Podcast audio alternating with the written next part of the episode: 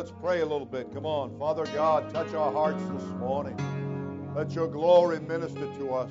Open our understanding that we might understand thy holy word and thy mind, O God, on each and every subject. We give you praise and glory and honor. The name that's above every name, the name of Jesus Christ. Everybody said amen. amen. All right, you may be seated.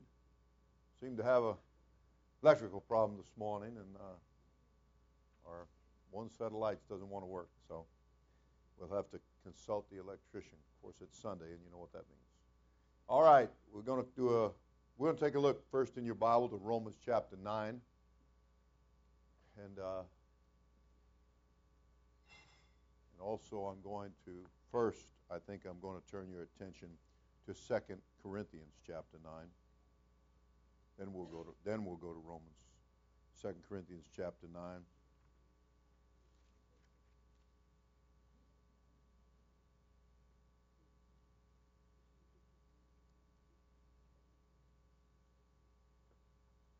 All right. In Second Corinthians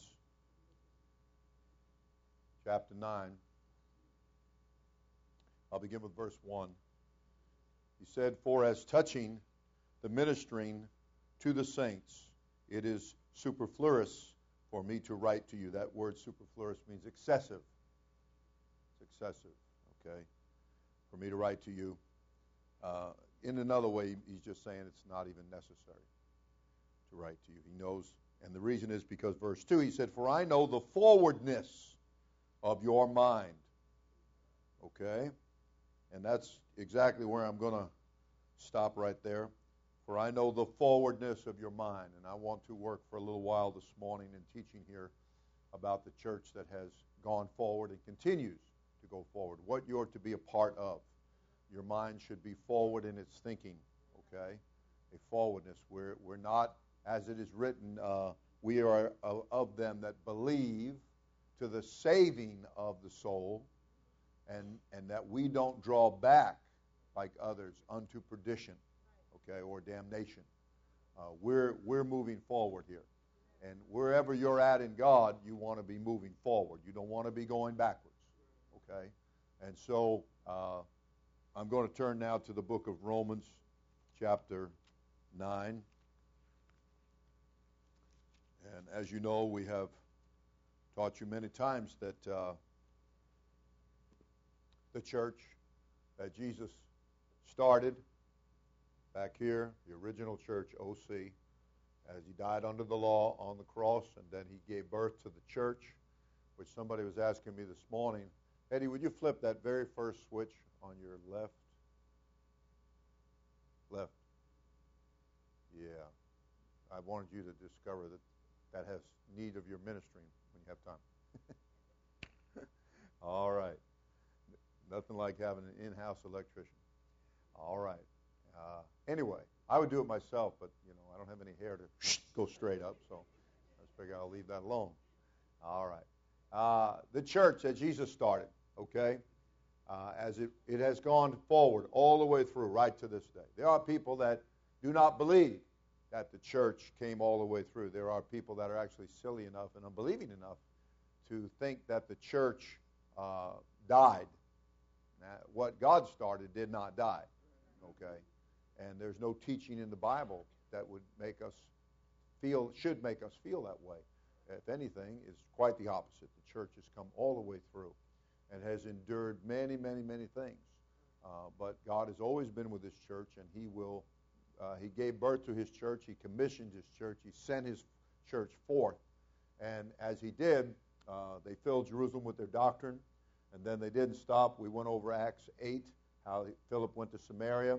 Acts 10, how Peter was used to go to Cornelius and the Italians, and then how that Paul came upon certain of John, John the Baptist's disciples uh, in the 19th chapter of Acts, and how that Jerusalem was destroyed in approximately 70 AD, and how that there were those that were a part of the church, but they uh, they left the church, uh, and that's where we give you 1 John 2:19. They went out from us. They went out from the church. They left the church. And in so doing, they went to Rome.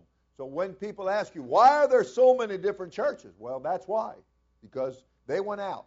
And once they that spirit got a hold of them, and they left the church, okay, they were no longer forward in their thinking. They actually were going backwards. And this is also what you will find when you uh, come to the New Testament and the book of Acts and the outpouring of God's Spirit. Then you come to Romans, okay? And I told you Romans is a, uh, and Romans and Galatia and uh, Ephesus, all of these different messages that were written to new works in new fields because the church was going forward and it was breaking into new areas and converting people, winning souls. And in so doing, uh, there came a time when there were people, particularly you read it in the book of Galatians, where he told them that they were foolish because they were going backwards in their thinking. They wanted to go back under the law. Okay? And he told them, he said, You do that, and then Christ has become of non effect to you. And I don't want to ever be in a position where Christ doesn't affect me. I, I, want to, I want to feel the effects of the Spirit of the Lord. Now, one of the things we don't do too well with is what's called conviction. Okay? And uh, the Bible said very plainly that uh, there were those that were convicted of their own conscience. And uh, that's what is supposed to happen. When the Spirit of the Lord moves uh, and, and the preaching goes forth uh, and we're praying and reading our Bible, there are times when we should get convicted about some things, that we should feel that uh, there's a, Paul said, my, my conscience and my Holy Ghost are in agreement here that they're both working, telling me that this is a uh-uh or this is a okay, you know. So the conscience is that part of my mind that tells me right from wrong. Well, then on top of that, you that's your natural, that's given at birth, you know, and that's shaped and formed as you're growing older in your natural chronological birthdays that come along. After a while, you don't have birthdays anymore, right? I don't blame you, me neither. But uh, those are the things you won't forget about. But then again, there's the other way to look at it. Thank God for another one, right? So there is that too. But um, what I'm saying is, is that, uh, but then you get baptized with the Holy Ghost, okay? And you have Christ in you, the hope of glory, all right? And you know, people to claim Christ, as somebody asked me this morning, somebody people get so confused, and they're talking about having Christ without having the Holy Ghost. There is no such thing. That that's how that's why Jesus gave his life that body on the cross that he might purchase this great gift of the Holy Ghost, which would be poured out and was in Acts chapter 2 for the first time for whosoever will. People in the Old Testament, they were select that had the Spirit of the Lord, but it was not given for whosoever will. That's why when Jesus died on the cross, the veil of the temple was cut in half because mercy was now out and running loose and reaching to everybody. That uh, God so loved the world, okay, that he gave his only begotten Son, that is, the Spirit gave the flesh, that whosoever believeth in him, as the Scripture has said, you don't just believe any old way you want. And that's what people want to do. They want to just make it up as they go along. And that's what has made so many so called churches or congregations or beliefs, okay, throughout the earth. And um, But remember, Jesus started one church and he started it for everybody. And everybody was to come and to flow to his church. And that's why I showed you these little ripples because God has pulled people and out of each out of many different denominations and brought them to the knowledge of the truth. Okay? Uh, we have one lady that comes over at the Rock, and she's been through four or five major religions that she was in and studied and hopped from one to the other. Each one was less and less fulfilling. Okay? But then when she, she came now and knows the truth, okay, she's studying and understanding the truth and, and, and got baptized in Jesus' name and received the gift of the Holy Ghost. All right? And that's your original teaching. That's what your Bible is teaching. We have no right to change. Uh, God said, I am the Lord thy God, and I change not. So we have no right to change anything. We, what we're supposed to do is believe what he's saying. All right? And thank God he's talking to us, right? Thank God He's ministering to us. And that's what I'm saying. When He deals with your heart, uh, then you, you want to uh, embrace conviction. One preacher preached one time and he said conviction is like the, um, the, the, the frog. He said when you embrace it, he said it turns into the prince. so, okay, whatever. The point is that you don't resist it, you don't fight it. That conviction has come uh, you feel that, and that's a good thing because you don't want Christ to become of non effect to you. And that's what these folks, and he said, Oh, you foolish Galatians, that they were moved away from the hope of the gospel unto another, which he said is not another. There is no other. Where are you going to go? If you've come to the top, where are you going to go? You know, the only way to go beyond the top is in the first resurrection, or the commonly referred to as the rapture. Okay? The catching away, the gathering together unto him. All right. So, we've got to realize that when you read uh, uh, Galatians and Ephesians, that you, you uh, as you read, you will see that they wanted to go back under the law. They wanted to go back and do things the old way. They wanted to go back to the flesh. They wanted to go back to carnal ordinances and doing things according to the flesh. And Paul began to upbraid them and begin to preach to them, begin to teach them. And he told them, there is no other gospel. There is no other way to go. You're foolish and you're being, you're being made a fool. And, and you don't want to be made a fool, okay? Believe me, because you're going to be the loser at the bottom uh, line of that. That's the bottom line. So you want, and, and, remember, I did read in the Bible where there was, and you did, where there is a, an individual that um, he kicked back and he, he got comfortable in his flesh, and I'm sure he threw his hands behind his head and threw his feet up and, and just chilled out and said, you know, my I'm feeling pretty good here. I think I'll just uh, build a bigger barn. I'll tear down the barn I got and I'll build a bigger barn. And of course, that's when the voice of the Lord came and said, Thou fool! This night thy soul is required of thee. None of us have a promise of, of going out of here, you know, and everything be fine tomorrow or the next day. You could die at any second, and I've taught you that. You could go at any second. Okay? What's not going at any second is the church. There are things to be fulfilled. Okay? There are scriptures, prophecies, and they are being fulfilled. And we are closer. We're not just in, as I said here, we're not just in the end times. We're in the end of the end times. Okay? We're closer to Jesus is coming than anybody else has ever been. And that's because scriptures have been fulfilled. And there's not but a few more to be fulfilled. All right? We're, and what you're seeing take place in Israel right now, what you're hearing take place in Israel right now, should alert you more and more to the, to the uh, closing of this age, okay? A closing of this time. So, but what I want you to see from Romans 9, 10, and 11 is that when Jesus started his church and sent his church, and his church was moving forward. It was all pretty much 100% uh, made up of Jewish people. That was their background. And he was, and he told a woman that was not Jewish who had a problem, and uh, she comes to Jesus and she asks him to help her, and he said, Well, I can't take what belongs to the children and give it to the dogs. So, first of all, he, he insulted her right off the, the bat. But you see, he's going to find out if your flesh is active or not. You're going to find out if you really want what you what you're saying you want. If you're for real or if you're just words, you know. If, if you're just talking, if you're just blowing smoke, so to speak. And so she just she took that blow and, and acted like she never even felt it. And she just said, said, truth, Lord. But she said, even the dogs get the crumbs from under the table, or the, under the children's table. And so he said, wow, woo, you got my attention. You know, you're sincere. You mean what you're saying. And so he gave her her request. Okay? All right. So, and, and here you have another guy.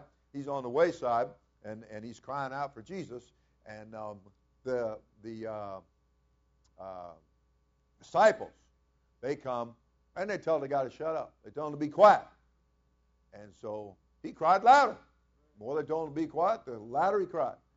And so finally Jesus said, Bring him over here. So he came over and, and he said, what, what is it you want? He said, Well, I, I want to see. You know, I want to see. I'm blind. I want to be able to see. And so Jesus made it happen. You know, no muss, no fuss, other than the fact that he had to get through the disciples. There will be people, and sometimes, believe it or not, sometimes the trouble comes from people that's supposed to be disciples. Hello. Okay. So you have to you have to judge each case on its own merits. Uh, it's just like uh, medicine. You know, the doctor doesn't give the same medicine to everybody. Okay, that's why I think you know it's probably a pretty important thing that you don't go to your medicine cabinet and pull out something and just give it to somebody. That's a very dangerous thing to do because what you're giving them might have helped you, but it might kill them. So the, the doctor has to uh, do a proper uh, evaluation before he prescribes the medicine, okay? And so it's the same thing. The Lord, through his setup in the church, um, pastor and leadership, uh, he, he deals with everybody as members in particular, even though we're also members one of another, okay? But we are still members uh, individually, and he, he ministers to our needs. And it's very important, you know, everybody, you got to be careful what you say and what you do because uh, lots of times uh, you can you could say something that could hurt somebody or give somebody advice or say something that would uh, harm them or hurt them or send them in the wrong direction or get them thinking the wrong way. And uh, you would be then responsible for that. And you don't want to take that unto yourself, okay? Because, um, you know, you might not be licensed to be an MD, if you understand what I'm saying, okay? So it's very important. So the church, let me go back now. The church that Jesus starts is moving forward, and they are all comprised pretty much of Jewish people by background. There were a few proselytes, but basically they were Jewish. All right, so these Jewish men and women, they're going forward, and they're taking the message everywhere they go, and they're uh, fighting the spirits that are trying to take them back under the law, get them to go backwards. And God said that we're, we're done with that. We're for, I've sent my son, that is, the spirit has come in the flesh, and um, I've done that. The, the son equals the flesh. You understand that? When you refer to the son, you're referring to the flesh. Okay. And the flesh came from Mary because the Spirit spoke the word. That which was conceived in her was of his Holy Spirit. Okay? All right. So, as uh, the church was attempting to push forward and go forward, then there were spirits that tried to bring them and drag them back under the law. And there were people that, that uh, among the congregation, the brand new congregation at Galatia and at Ephesus, they were a part of that. And, and, and there were those that even came in, and they came in to spy out their liberty. And they wanted to use these people. They wanted to try to get these people under their influence. Okay, the only influence you want to be under is the influence of the Holy Ghost and through the leadership, okay? You want to be very careful uh, what happens to you. Another place the scripture said uh, that uh, there were those that uh, got involved with observing days and months and times and years, you know. And uh, there, there are things that can influence you. There are things that can pull you in wrong directions. I told one of the young ladies this morning, she'd uh, been talked to about being a model. I said, You don't want to be a model. I said, You, you only want to be a model for Jesus. I said, You get involved in certain so called careers, and, and they're going to corrupt your life. Okay? They're going to lead you away from Christ. You want to, you know, it, whatever. We're careful here when we try to get our young men jobs. You know, we want to help get them a job that's not going to pull them away from the church. Uh, you want to, you want to realize that my job is just my job, and I'm thankful for it, but it doesn't replace Christ. It doesn't replace what my vocation is. That's a Bible word. My vocation, my career is the church, living for God. That's my. That's what I major in. That's what I'm majoring in. Okay. So, you know, just like the, the devil came to Jesus and, and showed him all the kingdoms of the world and the glory of them and said, I can give that to you if you'll fall down and worship me. Well, that's exactly the same thing. Get a young lady and I'll make a model out of you. He just wants you to bow down and worship him. He just wants you to forsake Jesus Christ. And, and, and people can uh, give themselves over to many, many different things and in so doing, they are drifting away from Jesus. Okay, they're going, but you see, there's a forwardness of your mind that is supposed to be there. That nothing impedes your forward progress.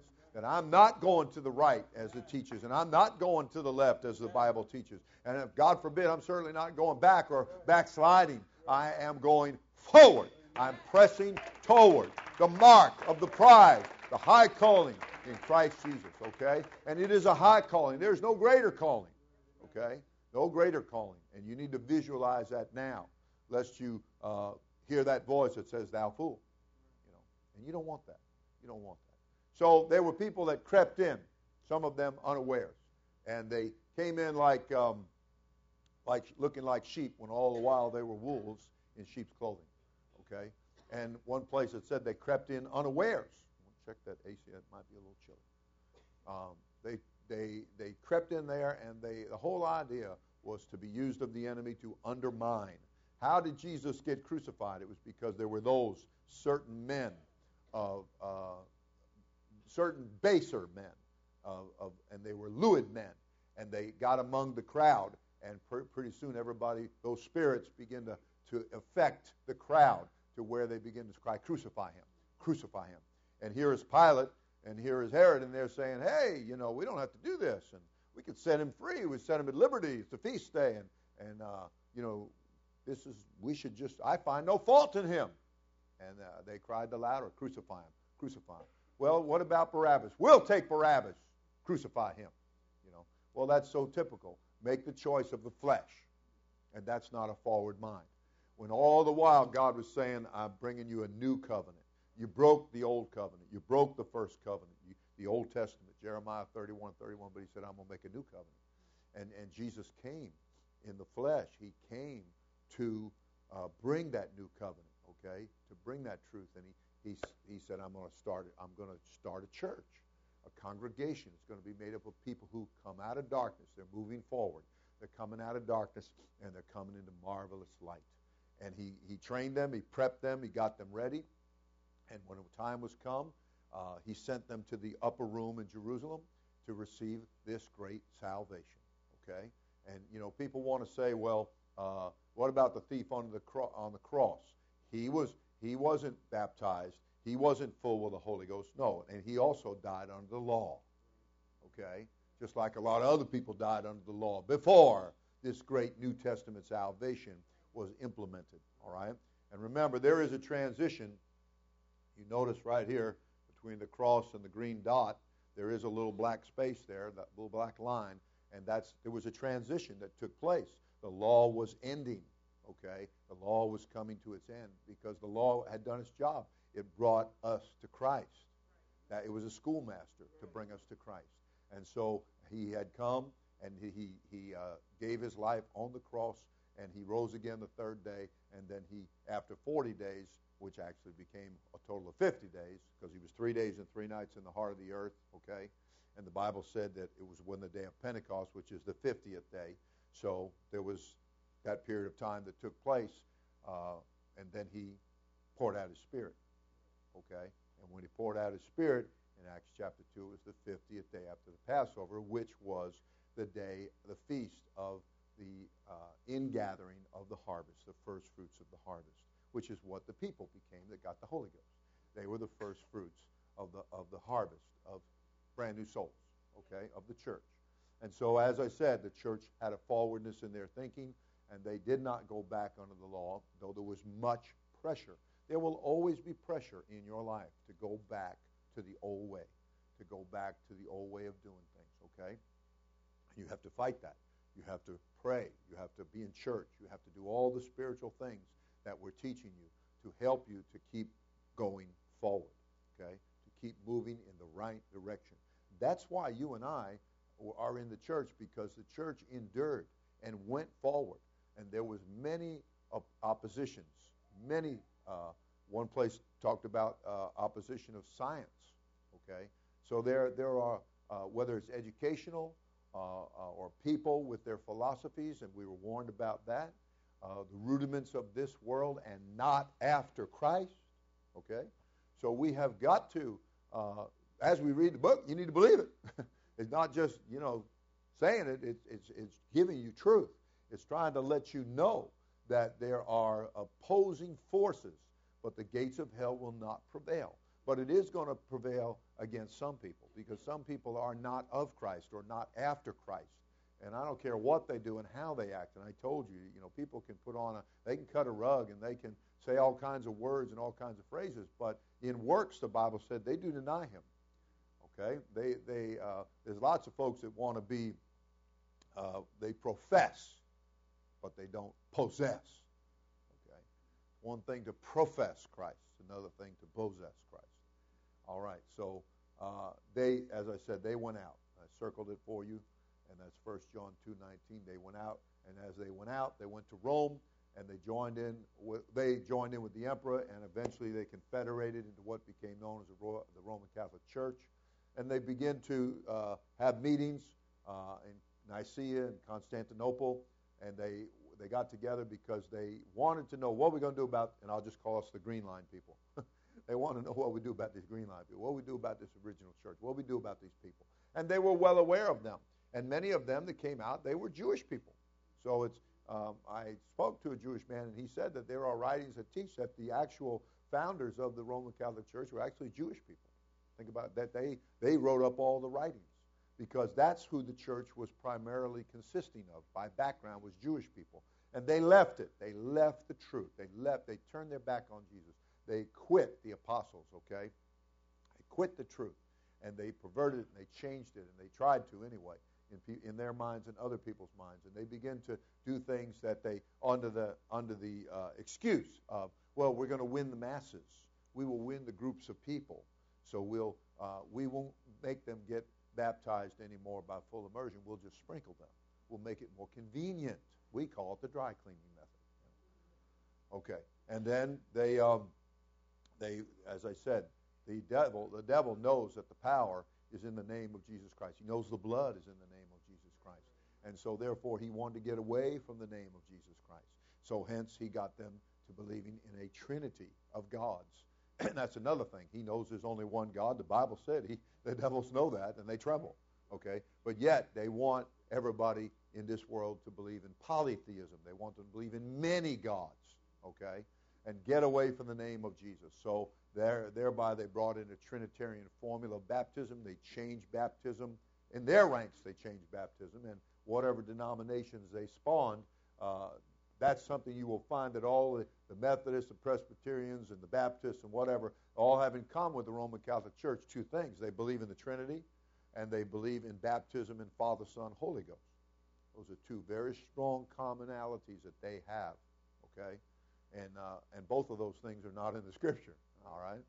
So you want to uh, watch uh, the terminology in the Scripture over and over. It will say, in the name, in the name, in the name. So for you to know the name, and, and I don't mean to just parrot it, I mean that you have the revelation of it. You know that his name is Jesus. You know who he is, okay? And that there's only one God, and he chose to come in the flesh, okay? So that's why your Bible says if you don't believe that Jesus Christ has come in the flesh, then you're you're of the Antichrist, and you're a false prophet. Okay, so you and that helps you to uh, you know there's certain questions we can ask people, and we'll know real quick if they've got truth or not. You know what I mean? They'll they'll claim that they're of the truth and they'll claim they're saved, but when you begin to bring some pointed questions and they don't have the right answers, you begin to realize that that's what the Bible said. Try the spirits.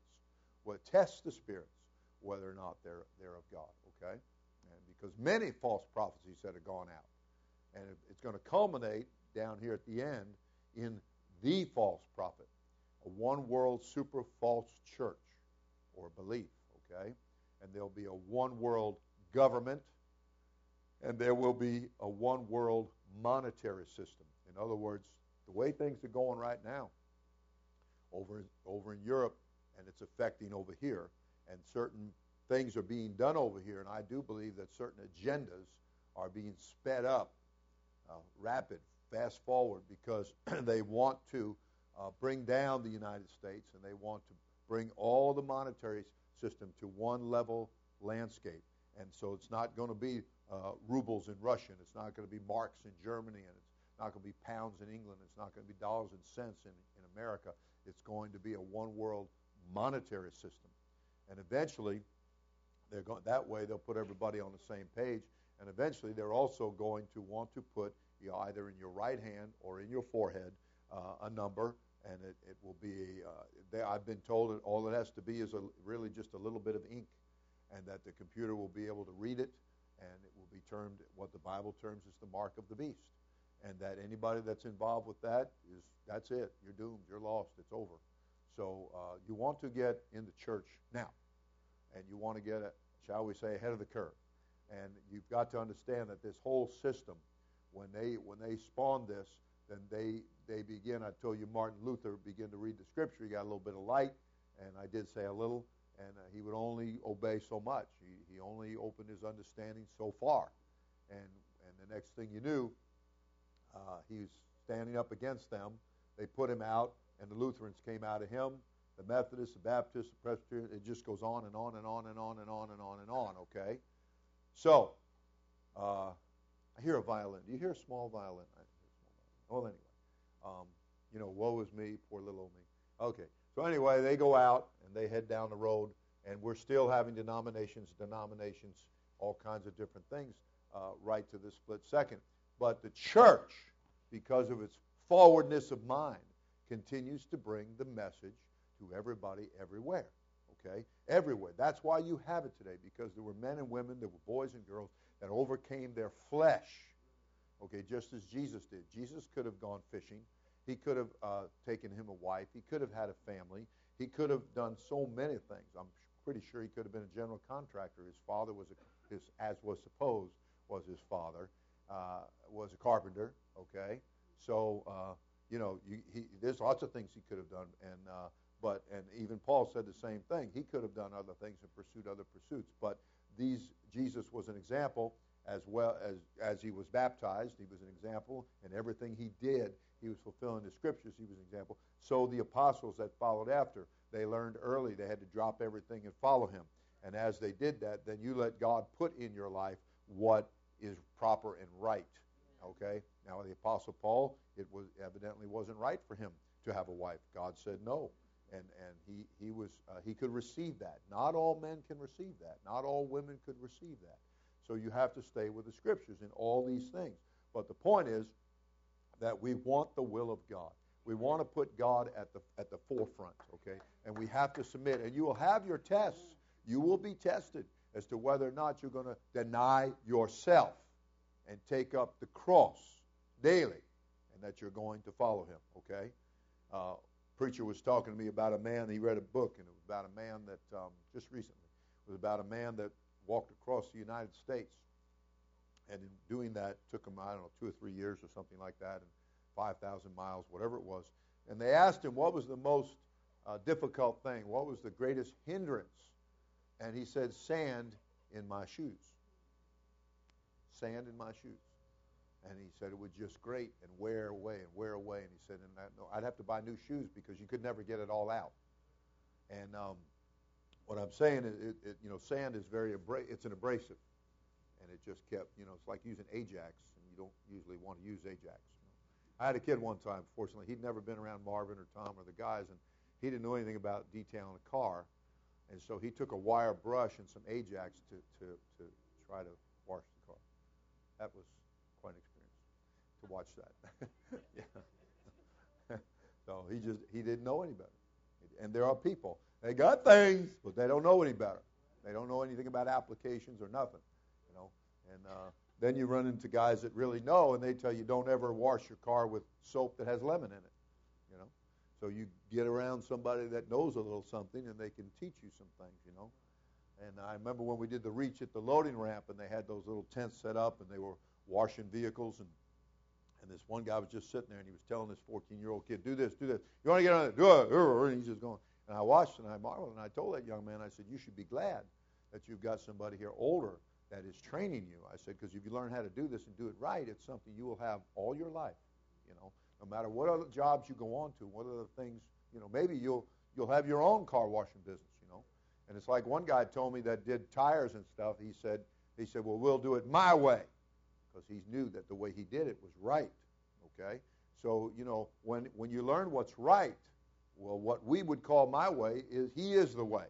So it's, it's his way. And we've been blessed to have it, to have our understanding open, and to get a forward mind. And you want to embrace that forwardness of mind. You don't want to let the law or people or spirits or anything turn you in different directions. These folks got turned.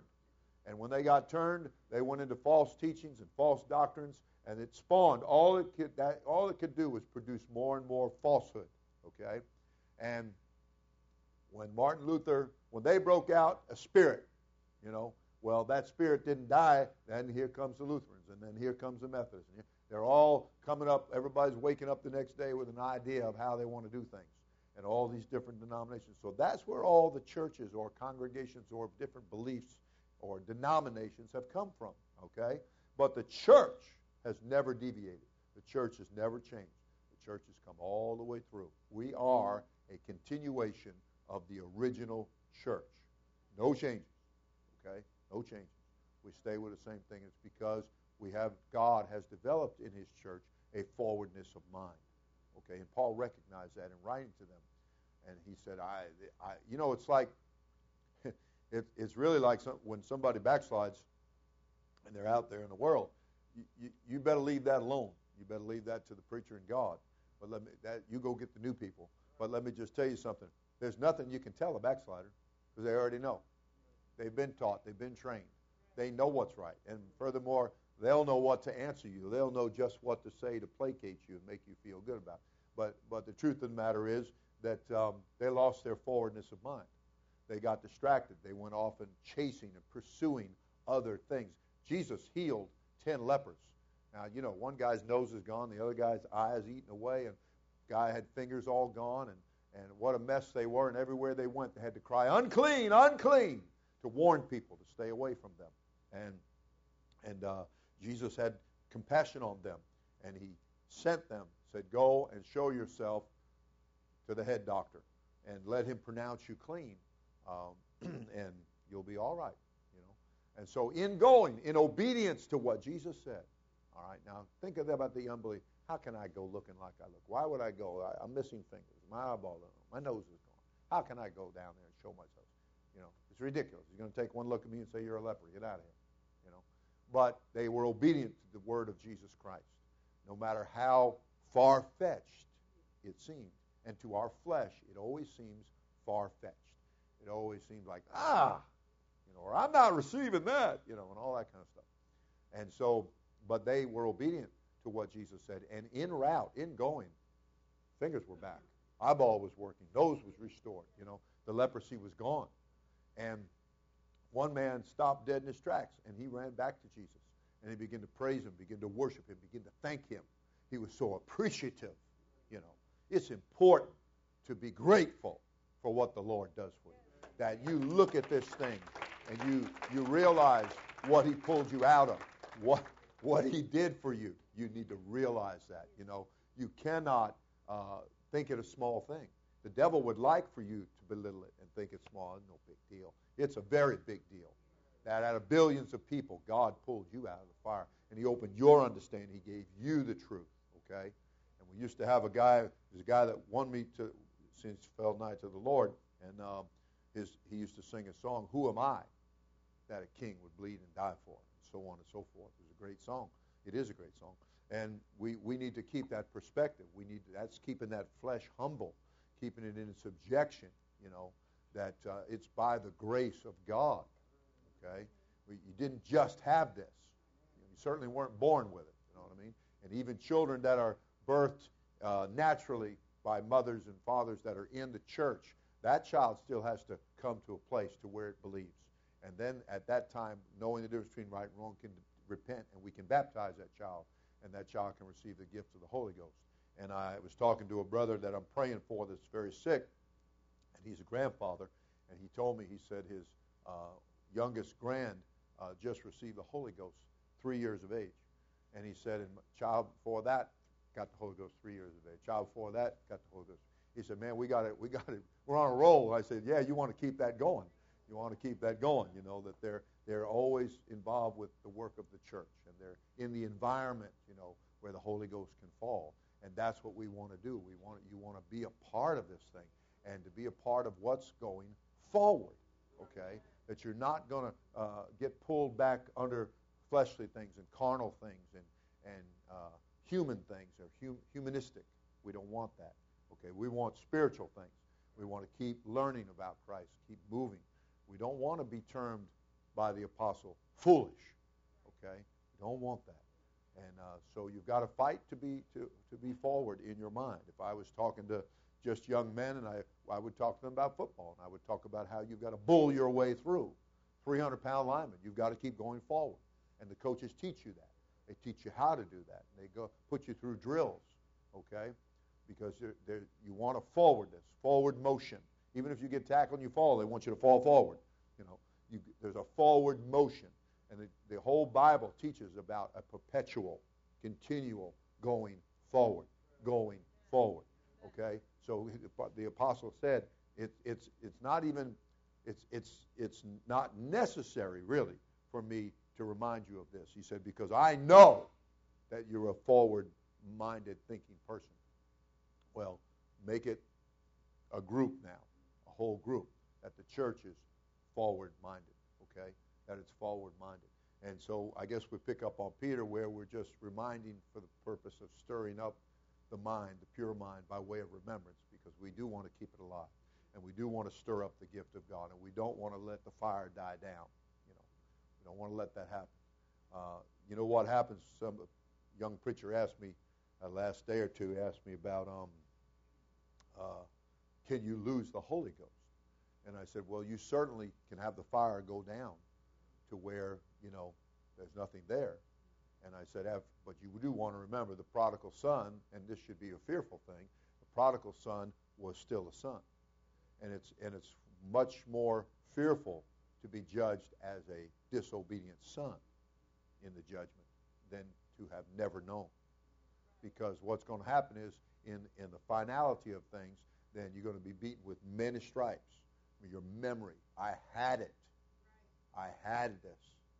And, and I, I, I stopped going forward. And I, I let it die down. And now I'm, I'm doomed for all of eternity. No way out. You know, and your mind just beat you up and beat you up and beat you up because you will have your five senses. Okay? So it's important to fight for your bull your way through the many things that are going to come against you and that you're going to have to uh, as paul he shook off that serpent okay after fighting his way through the storm and and prevailing in prayer and lightening the ship and getting rid of all kinds of things in his life and in their lives on that ship that they determined they didn't need you know you might want to go home and think about maybe some things you got in your home that you don't need throw them out Bring them to me. We'll take them to yard sale. How's that? And uh, we'll turn them into a fundraiser. But you want to you want to lighten the ship. You don't want to get bogged down. That's why Jesus said, and the disciples were astonished out of measure when he told them, How hardly shall a rich man enter in to the kingdom of heaven. And they were astonished out of measure. And they said, Who then can be saved? He said, Well, he said, with man, it's not possible. He said, But with God, all things are possible. And he went on to teach them and to tell them, he said it's like a, uh, trying to go through what was called the eye of the needle, which actually was in Jerusalem, the wall around Jerusalem. There were certain gates, and some of them were called the eye of the needle for the way they were shaped. And to bring in the camel, who had all the baggage stacked on his back, the camel would have to get down on his knees and shimmy through because it was too tall to get through that opening known as the eye of the needle, or that gate known as the eye of the needle. I think there's also the way of looking at it, how, think about a, a needle, the eye of the needle, and trying to get a camel to go through that, okay? I think there's also, you could look at it that way, and, and that's really what it's trying to teach you. But the point is, is that we have to be willing to lighten the load. We have to be willing to get some things out of our lives and out of our minds and out of our hearts. And we've got to die to those things. And Jesus said, it's what's in your heart that's what's defiling you. Okay? And he began to name all the things adultery and fornication and covetousness and, and uh, defraud, to defraud somebody, and many other things uh, that you could name lying and stealing, cheating, hate, hating, quarreling, temper, all those things. And he said that's what's that comes out of your heart. That's what defiles you. Okay? All right? That's what defiles you. And so that's why the Lord uh, deals with our heart. Okay? And that for out of it are the issues of life, and the heart is desperately wicked. Right, by nature, Paul said, "In my flesh dwells no good thing." All right, so we've got to we've got to get this experience that gives us the nature of Christ. So we die to our nature by repenting. Okay, and we bury that old uh, sinful nature when we get baptized in Jesus' name. We're buried with Christ. When we come up out of the waters, that's when we're born again of water and then where the heavens are open and we can receive the gift of the Holy Ghost, be born again of the Spirit. We'll then by this one baptism of water and Spirit, are we baptized into one body, which is the church, that has the forwardness of mind, and we begin to move forward. Okay, be, the cloud moves, God's Spirit's moving, we're moving with Him. Okay, and we, you got to stay up with the church. You got to stay up with the program. Okay, you got to stay up with this thing. You say, well, man, I can't keep up. Well, if you can't keep up with the with the footmen, you know, then the book said, how are you going to keep up with the chariot, the horse and the chariot? So we've got to develop early on. We've got to develop early on. Very, very, very important. I want I didn't get to Romans 9, 10, 11, but I was going to tell you how that the church, all being Jewish, how that the Jewish didn't go as a nation. They did not go forward. Okay? As a nation, they went backwards. That's what, again, I told you Galatians and, and uh, Ephesians, for an example, pulling them back under the law. Go back to the old ways. Go back to the old ways of doing things, the old patterns of thinking. Okay? And that's the dog going back to its vomit. That's the, the pig going back to wallowing in the mud. Okay? So we've got to, uh, again, push through these things. And only some of the Jewish did that. Okay? Some of the branches were broken off, and some of them went forward. So there was, uh, unfortunately, a, a, falling away that took place. And when you read in the Bible about the falling away, that's not yet to come. That began with the Jewish. And they fell away from Christ, and he became of non effect to them because they, they did, and they still do, uh, try to observe the law. And as I told one Jewish man that works over at the mall, I'm witnessing to him. I said, You're fixing to have Yom Kippur, which is the Day of Atonement. And I said, But you have no blood. You have no blood. You lost that. Your temple was destroyed in 70 AD. And I said, Since then, you have nothing. And that was all done away with in Christ. And I said, Jesus died on the cross. He gave the blood. He was the lamb. He gave the blood. You want that blood? We baptize you in the name of Jesus Christ. And that blood is in his name. It's your faith in his name. The water does not turn red. Okay? All right. Any questions? All right. Well, it's kind of getting late. So I'll just. Yes. Well, there are, as I said, there are people, all these different denominations. I could put a JW up there for you if you like. They started in 1879, and uh, so we could put them right here. They weren't called the Jehovah's Witnesses then, though. They were called Russellites because Charles Taze Russell started the what's called uh, the Jehovah's Witnesses. Uh, so we'll put Russell here. Okay. CT, Charles Taze Russell. And it was about 1839, and um, sorry, there you go. He um, he started that, and uh, they have predicted the end of the world numerous times. And of course, the end of the world has not happened numerous times. And uh, we're still here. And uh, we're going to be here until Jesus returns for the church. and then after that will then come what's referred to as the thousand year reign. And after that will come what's referred to as the great white throne judgment. And that's when the books will be opened Whosoever's name was not found written in the Lamb's book of life will be cast alive into the, the lake of fire. Okay? So, very important. Uh, but to answer your question, it's just another belief or another uh, denomination, uh, and people have come out of it and come into the knowledge of the truth. Um, that's just about the way it is. Their teachings are not based on chapter and verse. I have talked, I have witnessed to the so-called witnesses many times, and uh, I'll get them to describe their baptismal service. And so, having done that, then I say, okay, let's look in the Bible and see how they did it. And then there's a difference, of course. And, uh, you know, you try to, of course, they don't believe in receiving the gift of the Holy Ghost. And without the Holy Ghost, you can't be a witness. So, but you can be belong to an organization. You can belong to a club, you know. Okay? You can go down to the Kiwanis or the Lions or the uh, whatever one of those clubs, you know. You can you could be like the guy on the plane when the plane was crashing. It was going down, and the, they were begging for somebody to pray, and and they, there was no preacher, there was no rabbi, there was nobody on the plane, and they said they said, "Isn't there anybody that can pray?" And so one guy meekly raised his hand. He said, "Well, I live next to a church uh, building and everything," and he said, "I could pray like they prayed." They said, "Anything, anything, we won't crash." He said, 36. 45, 99, bingo! That's all he knew. Okay? So anybody can join a, a, an organization. Anybody can, can pick up, you know, things that people do. Uh, but that's that in the Bible is two very different things. And then there are people that can carry the Bible and don't believe the Bible. Okay, they don't believe it. They make it up as they go along. They they'll uh, people will tell you over and over. All you have to do is accept Christ as your personal Savior. But those words and those instructions are not in the Bible. So why can't we just go ahead and believe what is in the Bible? Right? Let's repent, get baptized in Jesus' name, fill with the gift of the Holy Ghost. All right? And every time you, many times in, in trying to uh, take people on a forward motion Bible study, you know, they want to digress into all these crazy things.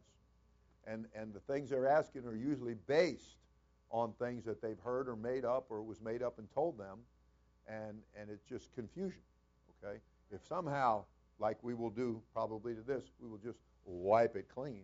If people could wipe their minds clean and just pick up the book fresh and ask God to talk to their heart and show them, and as you go along, chapter and verse, subject matter.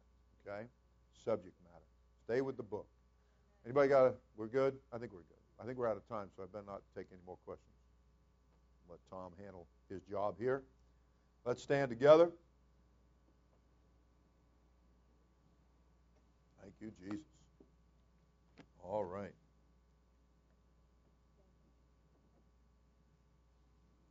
You want to know where the church came from, and you uh, want to be able to explain that, okay? Because people are confused out there, and they're also very defensive of their denomination or their teachings.